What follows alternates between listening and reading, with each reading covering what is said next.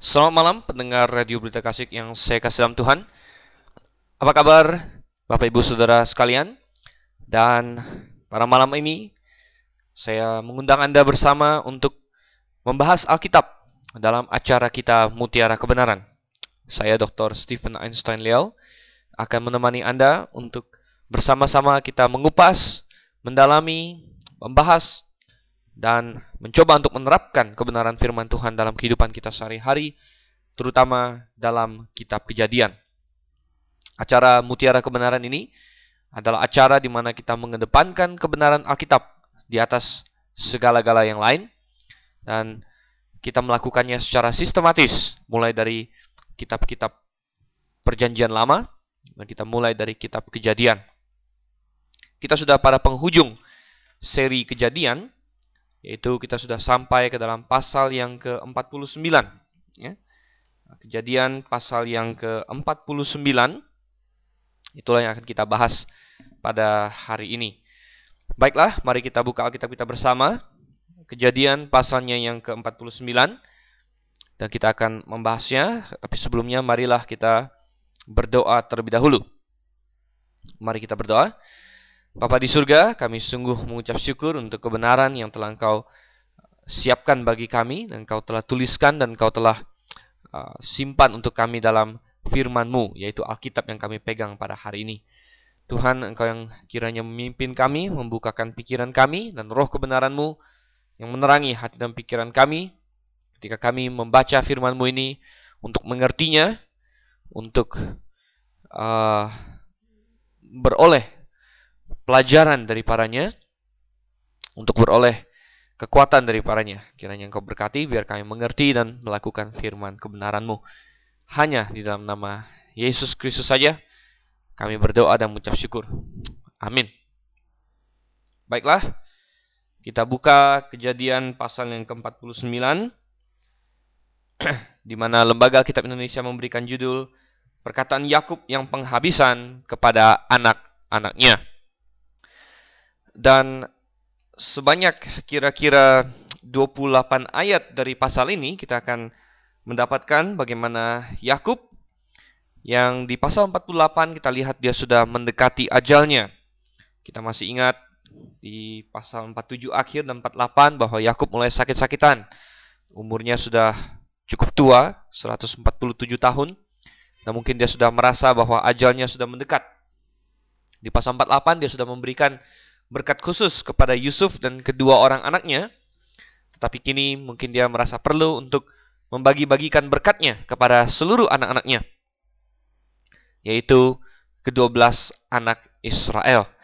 Dan inilah yang akan menjadi uh, fokus perhatian dari pasal ini, yaitu berkat atau kata-kata atau nubuatan bahkan bisa kita bilang, karena berkatnya Yakub di sini adalah berkat yang uh, disertai oleh inspirasi Tuhan ini bukan uh, berkat yang asal sembarang ngomong, tetapi ini adalah berkat yang uh, diberikan sekaligus di backing oleh Tuhan. Berkat yang diberikan sekaligus uh, beserta suatu nubuatan tentang apa yang akan terjadi bagi anak-anak Yakub di kemudian hari saudara kasih Tuhan. Dan sebagian orang mungkin melihat bahwa bagian firman Tuhan ini cukup membosankan, ya, di mana Yakub seolah-olah berbicara tentang anak-anaknya dengan suatu cara yang cukup misterius dengan ilus alusi-alusi atau ilustrasi-ilustrasi yang kurang jelas dan banyak orang yang uh, merasa ah ini membosankan dan orang-orang demikian cenderung untuk mengabaikan banyak bagian firman Tuhan yang menurut mereka membosankan. Mungkin daftar-daftar silsilah dianggap mereka membosankan. Mungkin uh, perhitungan jumlah orang Israel, jumlah prajurit, jumlah orang Lewi di dalam kitab bilangan, mungkin itu dianggap membosankan oleh mereka uh, mungkin detil-detil pembuatan kemah suci di imamat ya atau detil-detil pembuatan uh, bait Allah di dalam uh, kitab raja-raja maupun tawarik. Hal seperti itu dianggap membosankan bagi sebagian orang dan mereka berpikir apa sih yang bisa diajarkan kepada saya dari perikop seperti ini? Apa yang bisa saya pelajari dari kejadian pasal 49 uh, ini seolah-olah tidak berhubungan dengan saya tetapi saudara kasih Tuhan. Itu adalah sikap yang sangat salah ya. Uh, firman Tuhan memberikan kesaksian tentang dirinya sendiri di dalam 2 uh, Timotius pasal yang ketiga ayat yang ke-15 hingga ayat yang ke-17 di mana dikatakan segala tulisan yang diilhamkan Allah uh, memang bermanfaat ya. Jadi segala setiap tulisannya difirmankan Allah dan Kejadian pasal 49 merupakan bagian dari firman Allah yang diinspirasikan itu, firman Allah yang diilhamkan itu dan itu bermanfaat bagi kita.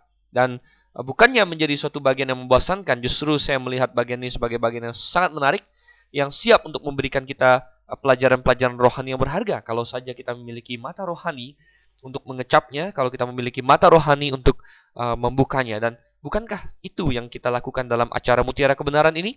Yaitu kebenaran-kebenaran yang uh, bagaikan mutiara yang terpendam, yang dalam di dalam lautan, ya tertutup di dalam kerang-kerang yang sulit membukakan cangkangnya. Justru kita gali, kita buru, kita kejar dan kita hargai uh, seperti mutiara begitu berharga dan kita cari dan saya yakin dan percaya Tuhan akan membukakan cangkang-cangkang itu bagi kita. Baik, nah coba kita lihat sekarang kejadian pasal 49 dan kita lihat ayat yang pertama.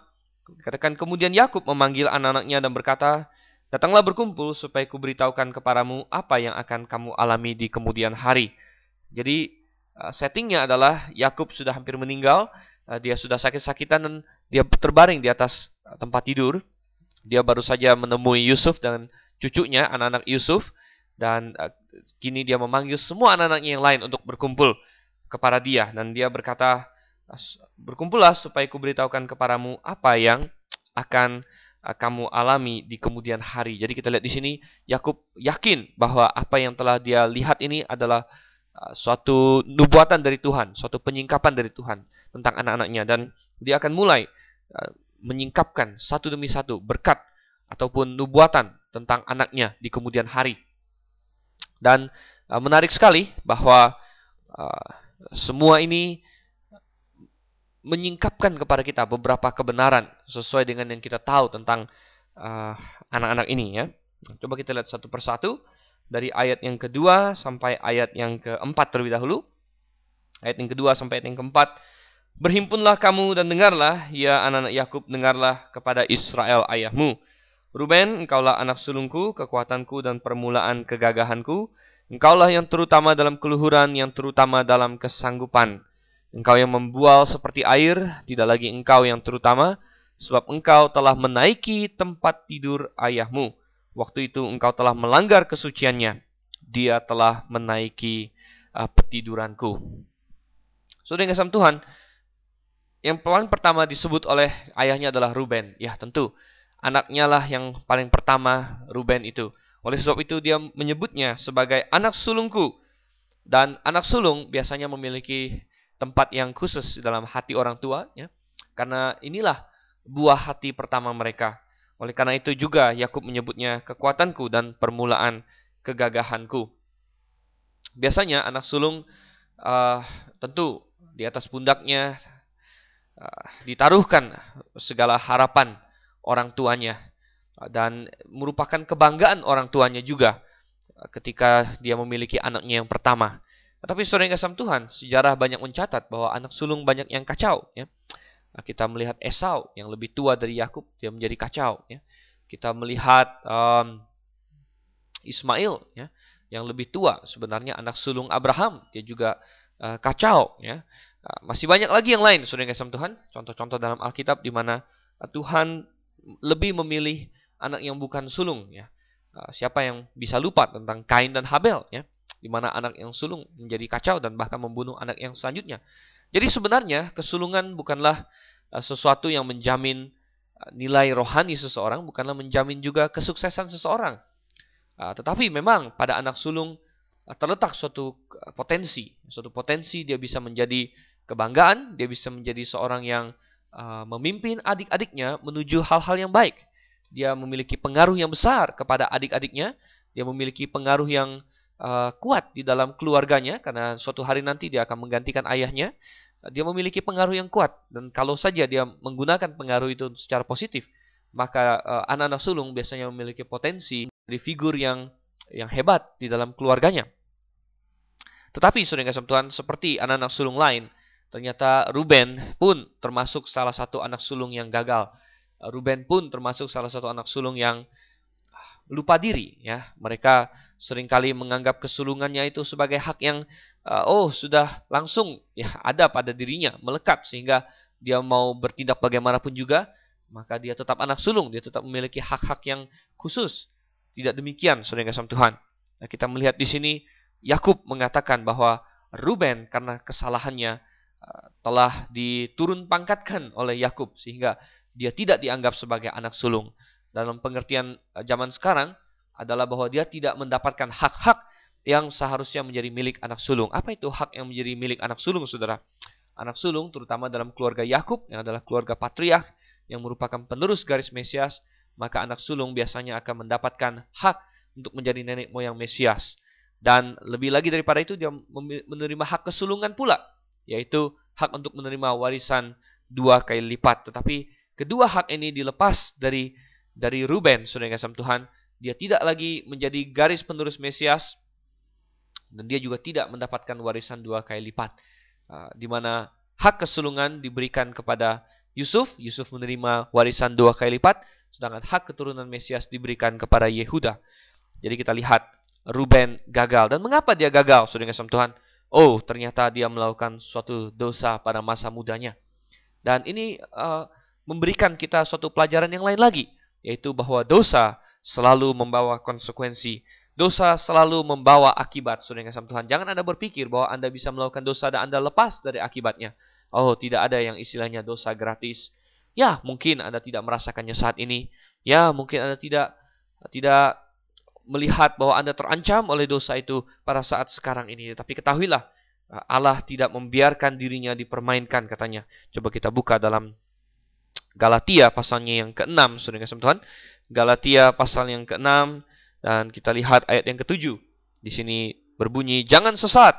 Allah tidak membiarkan dirinya dipermainkan, karena apa yang ditabur orang itu juga yang akan dituainya." Jangan sesat katanya. Banyak orang sesat dan berpikir bahwa oh Allah tidak melihat, oh Allah tidak memperhatikan. Tetapi uh, Paulus dengan tegas berkata, jangan sesat. Allah tidak membiarkan dirinya dipermainkan. Mungkin Anda berpikir, tidak ada yang melihat, tidak ada yang tahu. Tapi satu di atas yang tahu segala-galanya. Allah tidak membiarkan dirinya dipermainkan. Karena apa yang ditabur orang, itu juga yang akan dituainya. Kalau kita menabur dosa, kita akan menuai akibatnya. Saudara kasih Tuhan. Dan uh, Ruben uh, mendapatkan hal ini melalui suatu pelajaran yang uh, saya rasa cukup keras bagi dirinya ya suatu pelajaran yang tidak akan dia lupakan sudah kasih Tuhan uh, dan apa kesalahan dia? Dikatakan di ayat yang keempat engkau yang membual sebagai air tidak lagi engkau yang terutama sebab engkau telah menaiki tempat tidur ayahmu. Waktu itu engkau telah melanggar kesuciannya. Dia telah menaiki petiduranku. Dan uh, hal ini mengacu kepada suatu insiden kalau kita buka kembali dalam kejadian pasalnya yang ke-35 ayatnya yang ke-21 dan 22 yaitu uh, tidak lama setelah kematian Rahel ya. Istri tercinta Yakub dikatakan di ayat yang ke-22a dari pasal 35 ketika Israel diam di negeri ini terjadilah bahwa Ruben sampai tidur dengan Bilha gundik ayahnya. Dan kedengaranlah hal itu kepada Israel. Saudara kasih Tuhan, ini adalah suatu kesalahan yang sangat luar biasa dilakukan oleh Ruben, di mana dia berzina dengan istri ayahnya sendiri, dengan bisa kita katakan ibu tirinya sendiri. Oh, ini adalah suatu kesalahan yang luar biasa. Entah apa yang mereka pikirkan. Uh, Ruben tentunya seorang muda dengan segala hal nafsu orang muda dan uh, kita lihat ya bagaimana dengan Bilha. Bilha adalah seorang wanita muda tentunya juga ya, seorang wanita muda yang uh, mungkin dia uh, ya tentu dia adalah korban ya korban politik suasana politik rumah tangga Yakub ya di mana seharusnya dia bisa menikah dengan seorang laki-laki yang mencintai dia seorang laki-laki yang akan uh, memenuhi segala kebutuhan seksual kebutuhan psikologisnya kebutuhannya akan kasih sayang. Uh, tetapi dia akhirnya karena politik keluarga ya uh, menjadi gundiknya Yakub saudara di mana dia tentu Yakub uh, sempat tidur dengan dia uh, beberapa kali dan melahirkan dua orang anak, tetapi uh, dengan cintanya Yakub kepada Rahel, maka tentu dia tidak tidak uh, sering-sering uh, menghampiri istri-istrinya yang lain. Dan tentu ini menimbulkan suatu uh, kekosongan dalam hidup Bilha. Dan uh, hal itulah yang uh, di, dipakai oleh iblis untuk menggoda dua dua insan ini ya Ruben dengan gairah mudanya ya, Bilha dengan uh, ketercampakannya ya, apalagi dipicu dengan matinya Rahel saudara di mana mungkin Bilha ketika Rahel meninggal dia sempat berharap bahwa oh tentunya Yakub akan membagi waktu dengan aku sekarang. Karena Rahel sudah meninggal tapi mungkin mungkin dengan berjalannya beberapa minggu beberapa bulan ya dan uh, ternyata Yakub tidak menghangat kepada uh, Bilha ya maka Bilha menjadi kecewa dan uh, kecewaannya kesepiannya selama bertahun-tahun yang kalau tidak ada pemicu mungkin akan baik-baik saja tapi dipicu oleh kematian Rahel memicu uh, meningkatnya harapan-harapan Bilha bahwa kini dia akan diperhatikan. Tapi ketika harapan itu dibanting sekali lagi ke tanah harapan itu sekali lagi pupus maka uh, dia uh, tergoda oleh uh, anak Yakub yang mungkin sangat ganteng saudara. Mungkin uh, dengan gairahnya dan mereka lupa diri sesaat. Tentu sesudah kejadian zina itu mereka sangat menyesal ya Nah, saya yakin Ruben sangat menyesal. Nah, kalau kita lihat seluruh catatan dalam kitab kejadian, kita temukan Ruben adalah sebenarnya seorang yang sangat bermoral, saudara. Kita masih ingat uh, ketika uh, saudara-saudaranya yang lain ingin membunuh Yusuf, ya, adalah Ruben yang mencegah mereka dan mengatakan apa gunanya kita menumpahkan darah saudara kita, kita lempar saja ke sumur. Dan dia bermaksud untuk mengangkat diam-diam si si Yusuf ini dari dari sumur, tapi saudara kasih Tuhan dia tidak berhasil ya karena apa? Pengaruhnya di antara saudara-saudaranya sudah hilang. Dia telah kehilangan kehormatan di antara saudara-saudaranya dan itu adalah salah satu dari akibat dosa. Saya katakan dosa membawa akibat, Saudara. Dosa membawa konsekuensi. Ah, jadi uh, bagaimana seorang pemimpin, seorang yang bahkan bermoral, seorang yang baik tetapi ketika dia jatuh secara umum pengaruh dia untuk Tuhan menurun. Saya katakan bahwa Anda bisa meminta ampun kepada Tuhan dan Tuhan akan mengampuni Anda. Di dalam uh, eh, 1 Yohanes pasal 1 ayat yang ke-9 dikatakan jika kita mengaku dosa kita, maka ia adalah setia dan adil sehingga ia akan mengampuni segala dosa kita dan menyucikan kita dari segala kejahatan. Itu benar bahwa uh, Tuhan uh, kalau Anda sudah percaya kepadanya, maka dosa-dosamu sudah ditebus dan kau bisa mendapatkan sukacita keselamatan lagi. Anda bisa mendapatkan kemenangan kalau Anda sudah pernah jatuh ke dalam dosa, Anda bisa menang lagi dari dosa itu. Tapi saya katakan, kadang-kadang ada dosa-dosa tertentu yang akan membawa bekas dalam hidup Anda. Ya, uh, siapa yang bisa tahu orang yang berzina mungkin dia berzina, berzina, berzina, dia mungkin berikutnya dia bertobat dengan sungguh-sungguh sudah kasih Tuhan. Dia menyesal dengan amat sangat. Dia bertobat dengan real, dia kembali kepada jalan yang benar dan seumur hidupnya dia bisa bersuka cita di dalam Tuhan. Tetapi bisa saja selama waktu dia masih nakal, selama dia masih berzina itu dia mengidap penyakit mematikan, mungkin dia uh, tertular virus HIV, dia terkena penyakit AIDS. Oke, okay, mungkin sesudah itu dia sudah bertobat dengan sungguh-sungguh dia hidup bersih, tetapi ah, bekas dari dosa itu bisa tetap ada padanya. Seorang muda yang pada musanya pada masa mudanya liar ya, ikut teman-temannya, merokok dan lain sebagainya sudah kasih Tuhan. Ah, mungkin setelah dewasa dia sempat bertobat. Dia kembali ke jalan yang benar, tetapi efek dari merokok sekian puluh tahun itu mungkin belakangan nampak pada dirinya, dia akhirnya sakit paru-paru, bahkan bisa jadi kanker paru-paru. Oh, itu adalah buah, itu adalah tuayan yang dia terima atas dosa yang telah dia taburkan. Saya katakan dosa membawa akibat. Oke, Anda bisa menyesal atas dosa itu dan Tuhan menerima penyesalan Anda. Tuhan menerima uh, jeritan Anda, minta ampun kepadanya. Tetapi kadang-kadang dosa membawa efek yang terus berlanjut, bekas-bekas yang tidak tidak dihilangkan saudara kasih Tuhan. Demikian juga Ruben. Saya yakin Ruben menyesal sekali. Saya yakin Ruben berpikir, ah langkah bodohnya saya. Dan saya yakin Ruben mencoba sebaik-baiknya untuk hidup bagi Tuhan sejak sejak dia jatuh dalam dosa itu. Tapi apa daya, saudara? Dia telah kehilangan kehormatannya. Dia telah kehilangan pengaruhnya kepada saudara-saudaranya. Sehingga ketika adik-adiknya berusaha untuk membunuh adiknya yang lain, Yusuf. Sebenarnya, sebagai kakak sulung, dia yang punya hak bicara paling besar, saudara. Andai saja dia menggebrak uh, menggebrak tangannya dan berkata, tidak, kita tidak boleh membunuh adik kita. Mestinya saudara-saudaranya bisa mengerti dia pemimpin, tetapi dia telah kehilangan pengaruh karena yang lain sudah melihat dia jatuh. Oh, saudara kasam Tuhan, betapa uh, Anda bisa digagalkan oleh iblis untuk menjadi pengaruh bagi Tuhan, menjadi saksi bagi Tuhan, menjadi orang yang bisa berpengaruh bagi Tuhan jika Anda membiarkan dosa masuk hidup dalam diri Anda. Jangan biarkan itu terjadi, saudara kasam Tuhan. Kadang-kadang kita lihat ya, sampai kepada dosa itu bisa berefek sampai kepada anak cucu kita. Uh, Ruben di sini berbuat dosa, tetapi kita temukan anak cucunya sudah kasih Tuhan. Uh, akhirnya dari Ruben tidak pernah timbul uh, satu pun orang yang terkenal, tidak pernah timbul seorang pun pemimpin.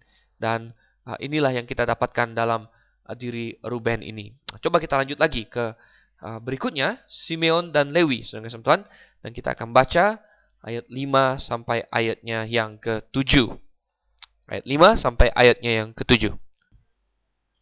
Simeon dan Lewi bersaudara, senjata mereka ialah alat kekerasan. Janganlah kiranya jiwaku turut dalam permupakatan mereka. Janganlah kiranya rohku bersatu dalam perkumpulan mereka, sebab dalam kemarahannya mereka telah membunuh orang dan dalam keangkara angkaraannya mereka telah memotong urat keting lembu. Terkutuklah kemarahan mereka sebab amarahnya keras. Terkutuklah keberangan mereka sebab berangnya bengis. Aku akan membagi-bagikan mereka di antara anak-anak Yakub dan menyerahkan mereka di antara anak-anak Israel. Saudara yang Tuhan, setelah menyatakan suatu nubuat atau bisa kita bilang berkat atau ya kutuk ya kadang-kadang bisa dibilang ya tentang anaknya yang pertama yaitu Ruben, maka Yakub atau Israel beralih kepada kedua anaknya yang selanjutnya yaitu Simeon dan Lewi. Dan dalam hal ini Simeon dan Lewi dijadikan satu unit atau satu kelompok oleh Yakub tentunya karena kemiripan di antara mereka. Dan mengenai Simeon dan Lewi uh, Yakub hanya memiliki kata-kata yang bersifat negatif di sini di mana uh, Yakub mengingat kembali peristiwa yang sangat memalukan yang terjadi di dekat kota Shechem berhubungan dengan pembantaian seluruh kota itu oleh kedua saudara ini. Tentu pendengar sekalian masih saya ajak untuk mengingat pada pasal-pasal sebelumnya di mana kita membahas cerita Dina yang diperkosa dan bagaimana Simeon dan Lewi membalaskan kelakuan Shechem itu dengan menipu mereka, menyuruh mereka menyunatkan diri dan kemudian membantai mereka pada hari yang ketiga. Itu sungguh merupakan suatu episode yang kelam dalam sejarah Israel dan Yakub rupanya tidak pernah melupakan hal itu. Dia sangat marah dengan mereka. Dan dari perkara ini kita belajar akan banyak hal lagi yang lain, saudara yang Tuhan.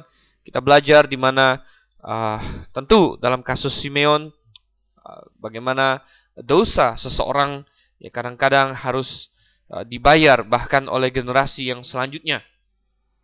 Ada ayah yang uh, tidak bijaksana, mungkin anaknya harus hidup dalam kemiskinan ada ayah yang tidak bijaksana, mungkin anaknya kurang mendapat pendidikan sehingga harus hidup dalam dunia yang kurang berpendidikan dan lain sebagainya. Jadi uh, tidak dapat dipungkiri bahwa apa yang dilakukan seorang sering kali berefek kepada anak cucunya.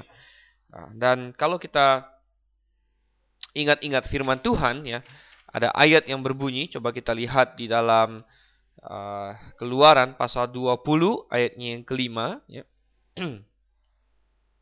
Keluaran pasal 20 ayatnya yang kelima dikatakan di situ, jangan sujud menyembah kepadanya atau beribadah kepadanya sebab aku Tuhan Allahmu adalah Allah yang cemburu yang membalaskan kesalahan bapa kepada anak-anaknya pada keturunan yang ketiga dan keempat dari orang-orang yang membenci aku. Jadi kita lihat bahwa uh, luar biasa sekali Tuhan katanya membalaskan kesalahan orang kepada keturunan yang ketiga dan yang keempat yaitu orang-orang yang membenci Tuhan. Uh, bagaimana hidup seseorang sering kali bisa memperlihatkan kepada kita akan anak cucunya.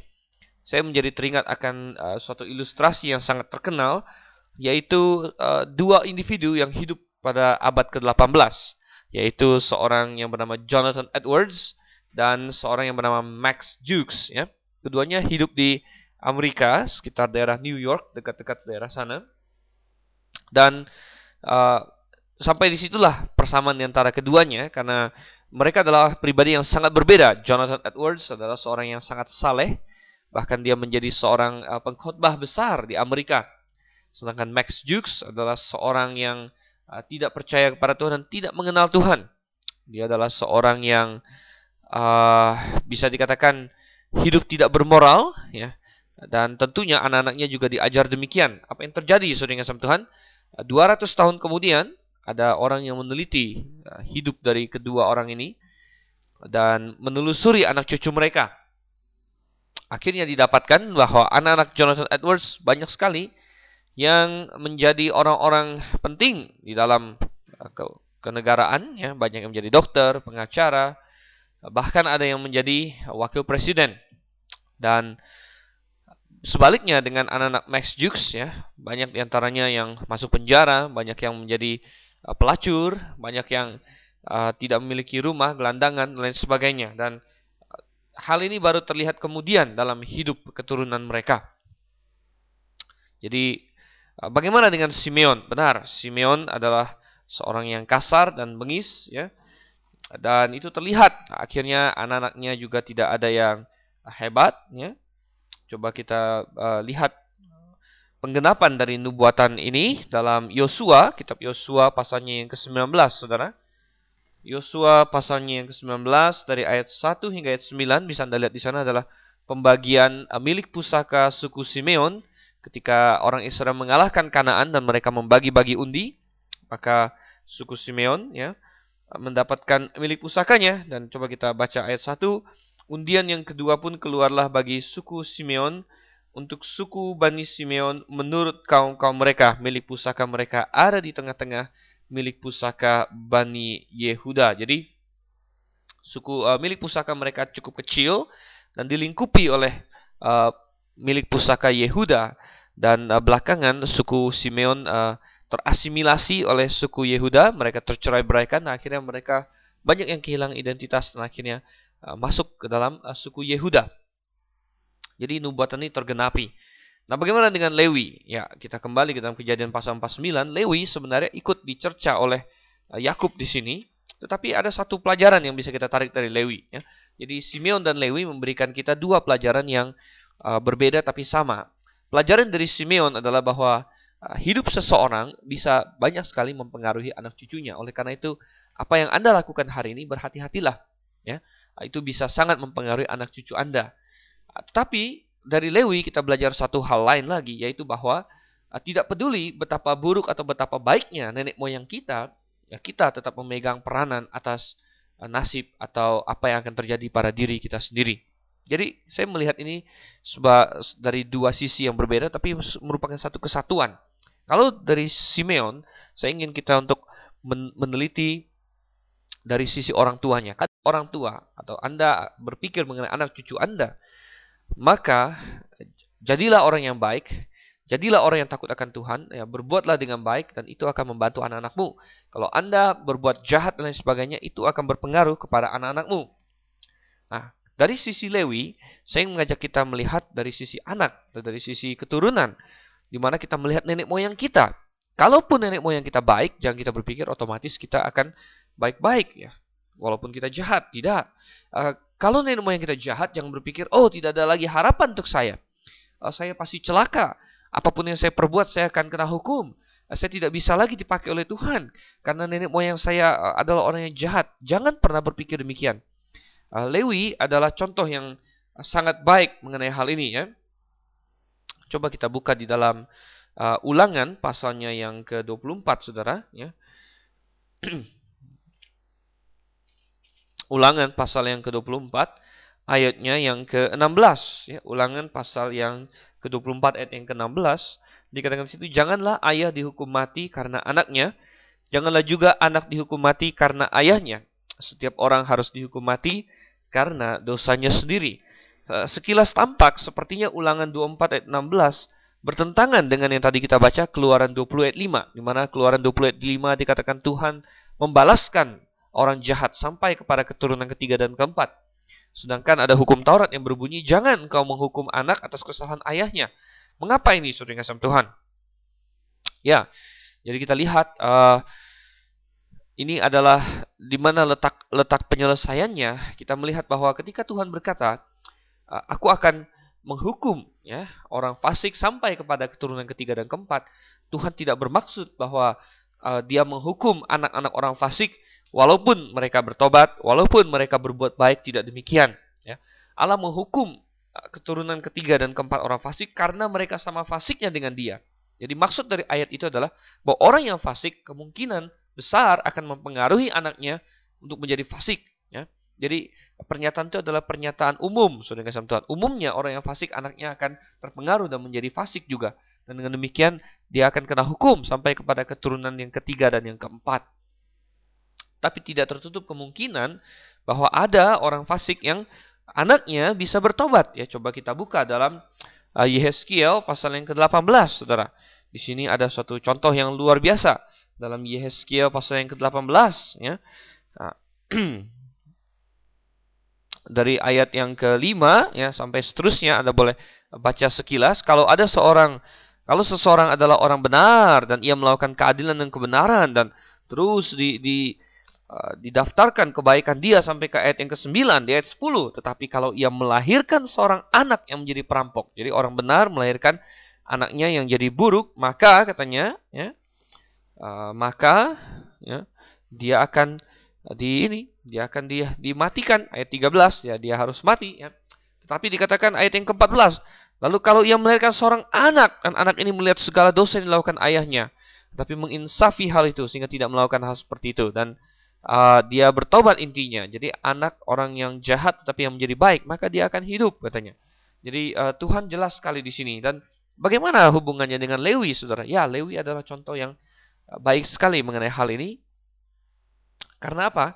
Ya, karena kita lihat ya bahwa Lewi walaupun Yakub telah bernubuat dia akan diserak-serakan di antara anak-anak Israel katanya ya. Kalau kita uh, baca kembali dalam Keluaran pasal yang ke-49, aku mau menyerahkan mereka di antara anak-anak Israel. Demikianlah ayat yang ketujuh dan benar itu terjadi. Tapi karena Lewi bertobat, saudara, dan Lewi melakukan yang benar di mata Tuhan. Anda masih ingat ketika orang Israel di padang gurun dan mereka membangkang kepada Tuhan membuat patung emas, patung lembu emas. Dan uh, Musa begitu marah dan dia berseru, siapa di pihak Tuhan? Uh, kemari katanya. Dan ada satu suku yang ikut membela Tuhan pada waktu itu yaitu suku Lewi. Dan uh, Tuhan akhirnya menghadiahi suku Lewi untuk menjadi suku yang melayani dia. Dan dengan demikian maka nubuatan Lewi yang tadinya terdengar negatif tiba-tiba dipelintir menjadi positif, saudara yang kasih Tuhan. Ya, uh, di mana dia tadinya dikatakan bahwa dia adalah seorang yang harus terserak-serak. Benar itu digenapi, tetapi dari sisi positif sekarang karena dia percaya kepada Tuhan, dia melakukan yang benar di mata Tuhan, maka uh, kini dalam sisi positif dia terserak-serak menjadi suku yang memang tidak mendapat milik pusaka tetapi yang adalah khusus untuk melayani Tuhan dan yang ditunjang oleh persepuluhan dari semua uh, suku-suku lain. Jadi uh, itulah yang terjadi dan itu pelajaran bagi kita. Mungkin ya tentu tidak ada seorang pun yang memiliki nenek moyang yang sempurna.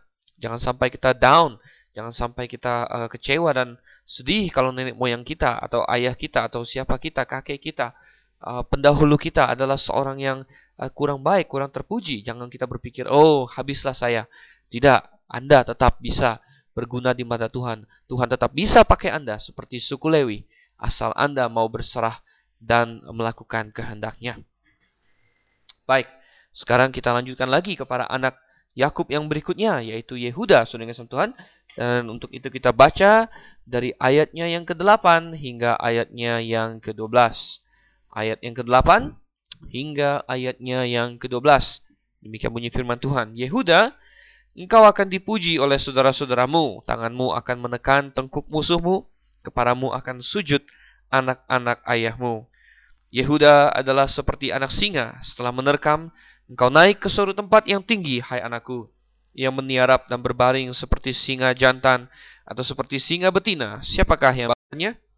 Tongkat kerajaan tidak akan beranjak dari Yehuda ataupun lambang pemerintahan dari antara kakinya. Kemudian dikatakan lagi sampai dia datang yang berhak atasnya ya sampai ia datang yang berhak atasnya maka kepadanya akan takluk bangsa-bangsa ia akan menambatkan keledainya pada pohon anggur dan anak keledainya pada pohon anggur pilihan ia akan mencuci pakaiannya dengan anggur dan bajunya dengan darah buah anggur. Matanya akan merah karena anggur dan giginya akan putih karena susu. Yehuda di sini mendapatkan uh, suatu nubuatan yang panjang, suatu kata-kata berkat yang uh, sungguh luar biasa di sini ya. Dan kita melihat Yehuda anak yang keempat. Tetapi karena tiga anak pertama uh, gagal di mata Yakub ayah mereka, ya, uh, Ruben gagal, Simeon dan Lewi gagal, maka Yehuda tentunya uh, menjadi seorang yang sangat prominen. Nah, uh, tentu hak kesulungan sudah diberikan kepada Yusuf, saudara. Tetapi uh, tentunya tadinya uh, Yakub sudah berencana untuk memberikan hak kesulungan kepada Yehuda. Uh, tentu selama 22 tahun hilangnya Yusuf, ya, Yakub berpikir siapa yang akan menjadi anak sulungnya. Dan uh, setelah dia melihat perkembangan semua anaknya, dia dapatkan Yehuda lah yang paling cocok.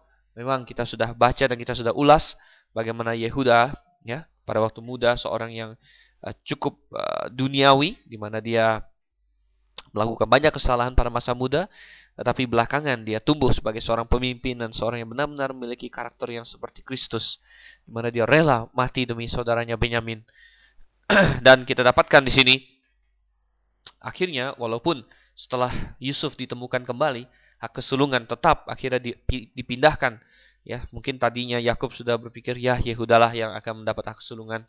Tetapi setelah Yusuf ditemukan kembali, uh, Yusuf mendapat hak kesulungan. Tetapi untuk Yehuda, akhirnya Yakub tahu bahwa dialah yang telah Tuhan pilih, saudara. Nah, kalau maunya Yakub mungkin Yusuf yang mendapatkannya, tetapi Tuhan yang memilih. Tuhan memilih Yehuda untuk mendapatkan hak kemesiasan, saudara yang Tuhan, hak untuk menjadi uh, penerus Mesias dan Hal itu diberikan di sini di ayat yang ke-10. Tongkat kerajaan tidak akan beranjak dari Yehuda, saudara. Dan benar, eh, semenjak Raja Daud, suku Yehuda menjadi suku yang paling prominent di Israel dan uh, tidak ada raja yang resmi atas uh, Yehuda dan atas Israel selain daripada uh, dari keturunan Yehuda, dari keturunan Daud. Dan kita lihat di sini dia disamakan seperti singa, singa yang hebat ya, singa yang menerkam, singa yang berbaring ya. Dan uh, dengan inilah kita bisa uh, mengerti nubuat firman Tuhan lainnya di dalam Alkitab yaitu dalam Wahyu. Dari kitab pertama Kejadian kita beralih kepada kitab terakhir Wahyu. Dan uh, kita lihat ayatnya yang kelima, pasal yang kelima, ayat yang kelima ya. Wahyu 5 ayat 5 ya atau mulai dari ayat yang keempat ya. Wahyu 5 ayat yang keempat, maka menangislah aku dengan amat sedihnya karena tidak ada seorang pun yang dianggap layak untuk membuka gulungan kitab itu ataupun melihat sebelah dalamnya. Lalu berkatalah seorang dari tua-tua itu kepadaku, "Jangan kau menangis. Sesungguhnya singa dari suku Yehuda, yaitu Tunas Daud, telah menang, sehingga ia dapat membuka gulungan kitab itu dan membuka ketujuh meterainya." Dan di sini singa dari suku Yehuda, yang kasih Tuhan. Sejak kapankah uh, ada singa dari suku Yehuda? Sejak kapankah suku Yehuda dihubung-hubungkan dengan singa? Satu-satunya di dalam Alkitab di mana uh, suku Yehuda dihubungkan dengan singa ada dalam nubuatan Yakub di sini di kejadian pasalnya yang ke-49. Baik, kita berlanjut lagi saudara kepada anak Yakub yang lainnya. Jadi kita lihat bahwa uh, nubuat tentang Mesias digenapi dalam Alkitab. Nah, sekarang kita lihat beberapa orang anak sekaligus, yaitu uh, pertama-tama Zebulon dan Isakar menjadi satu unit di sini karena keduanya adalah anak-anak Lea setelah Yehuda. Ya.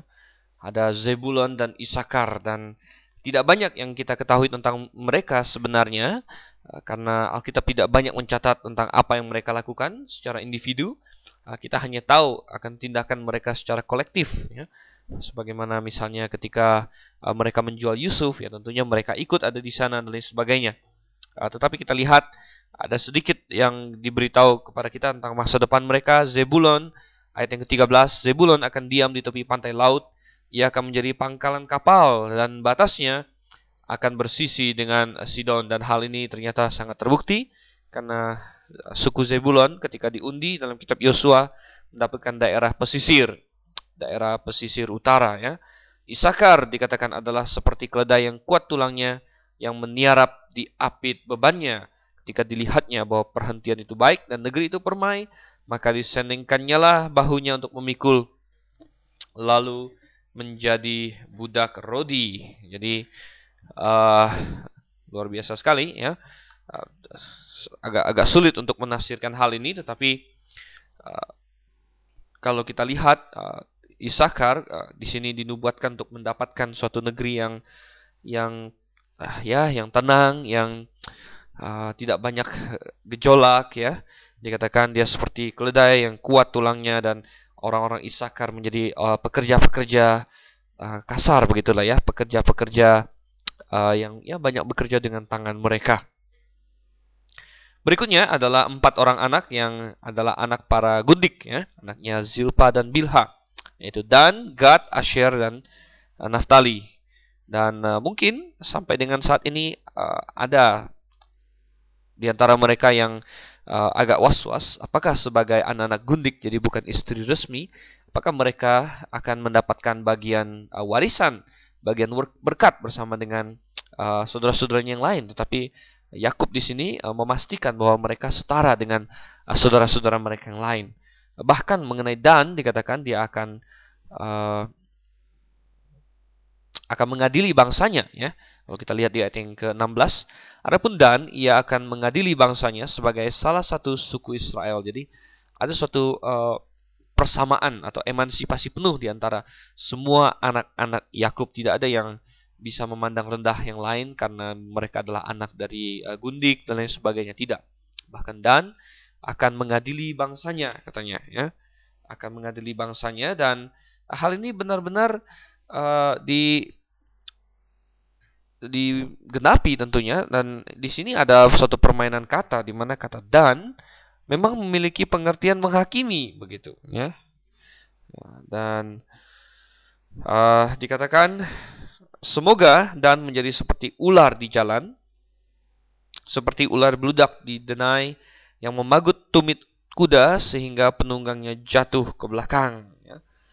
Ah, dan suku Dan di sini, jadi dan dan suku Dan begitu, uh, diibaratkan seperti ular yang memagut katanya ya. Dan hubungannya apa ini? Hubungannya ada yang berkata kenapa ular di sini? Ya ada sedikit kesan negatif ya. Dan suku Dan memang banyak berbuat salah dalam sejarah Israel. Di kitab Hakim-Hakim kita melihat mereka yang salah satu suku pertama yang memasukkan penyembahan berhala memperkenalkan penyembahan berhala kepada uh, suku-suku uh, Israel yang lain dan di situ mereka di di sini mereka diibaratkan seperti ular katanya ya dan kalau Anda lihat ya di dalam Wahyu pasal 7 ayat 4 sampai 8 di dalam 144 ribu uh, orang kudus ya saksi-saksi kudus dari Israel uh, tidak ada 12 ribu yang berasal dari suku Dan di situ. Oke, okay, dan kita lihat lagi di sini ada ayat 18 tiba-tiba Yakub berseru, "Aku menanti-nantikan keselamatan yang daripadamu." ya Allah. Mungkin dia bisa melihat sampai ke depan bagaimana Bani Dan ada terlibat dalam penyembahan berhala dan sebagainya dan dia kecewa tetapi uh, dia menanti-nantikan keselamatan dari Tuhan katanya. Tentang Gad katanya, Gad ia akan diserang oleh gerombolan tetapi ia akan menyerang tumit mereka. Tidak banyak yang kita ketahui di sini. Ya. Gad sendiri memiliki pengertian uh, tentara atau pasukan. Ya. Jadi walaupun diserang dia akan menyerang kembali. Ya. Asher makanannya akan limpah mewah dan ia akan memberikan santapan raja-raja dan uh, daerah undian bagi Asher rupanya merupakan daerah yang uh, bisa dibilang tempat yang subur yang banyak menghasilkan makanan. Naftali katanya adalah seperti rusa betina yang terlepas ia akan melahirkan anak-anak indah ya. Dan uh, salah satu dari keturunan Naftali yang salah satu yang paling terkenal adalah Barak tentunya ya. Uh, Barak yang tentunya adalah hakim yang takut pergi berperang sendirian tetapi yang harus ditemani oleh Deborah ya. Berikutnya adalah Yusuf. Saudara Tuhan, kita langsung melihat Yusuf ya. Dan ini adalah anak favorit Yakub. Jadi tidak heran kalau dia juga mendapat nubuat yang panjang dan uh, Yusuf tidak dapat disamai oleh teman saudara-saudaranya yang lain kecuali oleh Yehuda. Ya, hanya Yehuda dan Yusuf lah ya dua yang paling mendapat perhatian dari ayahnya. Tentang Yusuf dikatakan ayat 22. Yusuf adalah seperti pohon buah-buahan yang muda, katanya, Pohon buah-buahan yang muda pada mata air, dahan-dahannya naik mengatasi tembok. Walaupun pemanah-pemanah telah mengusiknya, memanahnya dan menyerbunya, namun panahnya tetap kokoh dan lengan tangannya tinggal liat oleh pertolongan yang maha kuat pelindung Yakub. Oleh sebab gembalanya gunung batu Israel, oleh Allah ayahmu yang akan menolong engkau, dan oleh Allah yang maha kuasa yang akan memberkati engkau dengan berkat dari langit di atas, dengan berkat samudera raya yang letaknya di bawah, dengan berkat buah dada, dan berkat kandungan. Berkat ayahmu melebihi berkat gunung-gunung yang sejak dahulu, yakni yang paling sedap di bukit-bukit yang berabad-abad. Semuanya itu akan turun ke atas kepala Yusuf, ke atas batu kepala orang yang teristimewa di antara saudara-saudaranya. Dan kita dapatkan di sini bagaimana uh, Yusuf ya dikenang oleh bapaknya dengan cara yang spesial Tentu ada uh, sedikit rujukan acuan kepada hal-hal berat semasa muda di mana dikatakan pemanah-pemanah telah mengusiknya, memanahnya dan menyerbunya. Ada sedikit sindiran di sini kepada saudara-saudaranya tetapi uh, Yakub tidak bermaksud untuk membuka uh, luka lama, dia sudah memaafkan semua anak-anaknya akan hal itu tetapi di sini dia ingin hanya sekedar memberitahu uh, kehebatan, kelihatan dan ketahanan dari Yusuf di mana dia diibaratkan sebagai pohon dan sebagai pemanah di sini. Tetapi ada satu hal yang Yakub akui bahwa semua yang dilakukan oleh Yusuf adalah karena pertolongan dari Tuhan yang Maha Kuasa. Dan ini merupakan kunci dari apa yang Yusuf lakukan dan ini yang harus kita pelajari di mana Allah disebut berkali-kali di sini yang maha kuat katanya uh, gembalanya gunung batu Israel disebut lagi Allah Allah ayahmu Allah yang maha kuasa katanya dan Uh, ini yang patut kita pelajari dari Yusuf dan kata-kata dan percakapan Yusuf juga tidak jauh-jauh dari Tuhan. Kalau kita lihat bagaimana dia selalu menyebut Tuhan uh, dalam kata-katanya. Uh, dan apa yang kita pelajari dari Yusuf, saudara? Ya, bahwa orang yang menanam hal yang baik, walaupun uh, sementara waktu dia jatuh, ya, kita melihat bagaimana Yusuf ya pernah jatuh posisinya menjadi seorang budak bahkan menjadi seorang tawanan. Tetapi uh, apa yang Anda tabur itu yang Anda tuai. Dan dia menuai, saudara, dia menuai semasa hidupnya. Dia menjadi orang nomor dua di Mesir. Dan bahkan anak cucunya mendapat berkat yang luar biasa. Nah, di mana dia diberikan gunung, dia diberikan uh, berkat. Dan akhirnya dua suku berasal dari Yusuf yaitu suku Efraim dan Manasye dan keduanya menjadi suku yang mendominasi termasuk yang mendominasi umat Israel dan banyak sekali uh, pemimpin-pemimpin uh, berasal dari Efraim, terutama yang terkenal adalah Yosua. Yosua sendiri adalah orang Efraim dan uh, ketika uh, ada perpecahan kerajaan pun akhirnya Efraim menjadi pemimpin. Tapi hanya satu yang tidak bisa dia lampaui yaitu Yehuda, saudara kasih Tuhan. Tetapi cukuplah di sini dia mendapat berkat yang luar biasa itu. Mengenai yang terakhir yaitu Benyamin, Eh, Yakub berkata, Benyamin, ayat 27 adalah seperti serigala yang menerkam. Pada waktu pagi ia memakan mangsanya dan pada waktu petang ia membagi-bagi rampasan dan uh, sepertinya ini bukan suatu nubuatan atau berkat yang terlalu uh, wah ya, tetapi di sini kita melihat Benyamin uh, mendapatkan rampasan seorang yang menang dan Benyamin menjadi suku yang uh, cukup berbahaya saudara ya, seperti serigala dia memiliki banyak kekuatan tersembunyi. Ada cukup banyak tokoh yang terkenal dari Benyamin. Ya. Uh, dia adalah suku yang sangat kuat, ya. Bahkan dia pernah mengalahkan sebelas suku yang lain beberapa kali dalam kitab Hakim-Hakim. Uh, tetapi mereka juga hampir punah uh, karena mereka menyimpang dari Tuhan. Jadi sifatnya hampir seperti serigala. Uh, Saul, raja pertama berasal dari Benyamin, ya. juga uh, bagus dan uh, menjanjikan pada awalnya, tetapi berbahaya pada ujungnya. Kita lihat ayat yang ke-28, itulah semuanya suku Israel, 12 jumlahnya dan itulah yang dikatakan ayahnya kepada mereka ketika ia memberkati mereka, tiap-tiap orang diberkatinya dengan berkat yang diuntukkan kepada mereka masing-masing.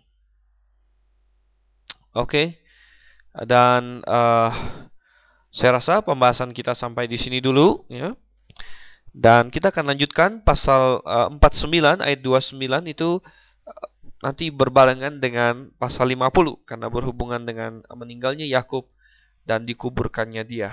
Baik, kalau begitu saya Dr. Stephen Einstein Liao pamit diri dulu dan uh, saya harap pembahasan kita telah membukakan sedikit uh, kebenaran lagi kepada kita semua untuk kita nikmati dan untuk kita lakukan bersama dalam hidup ini.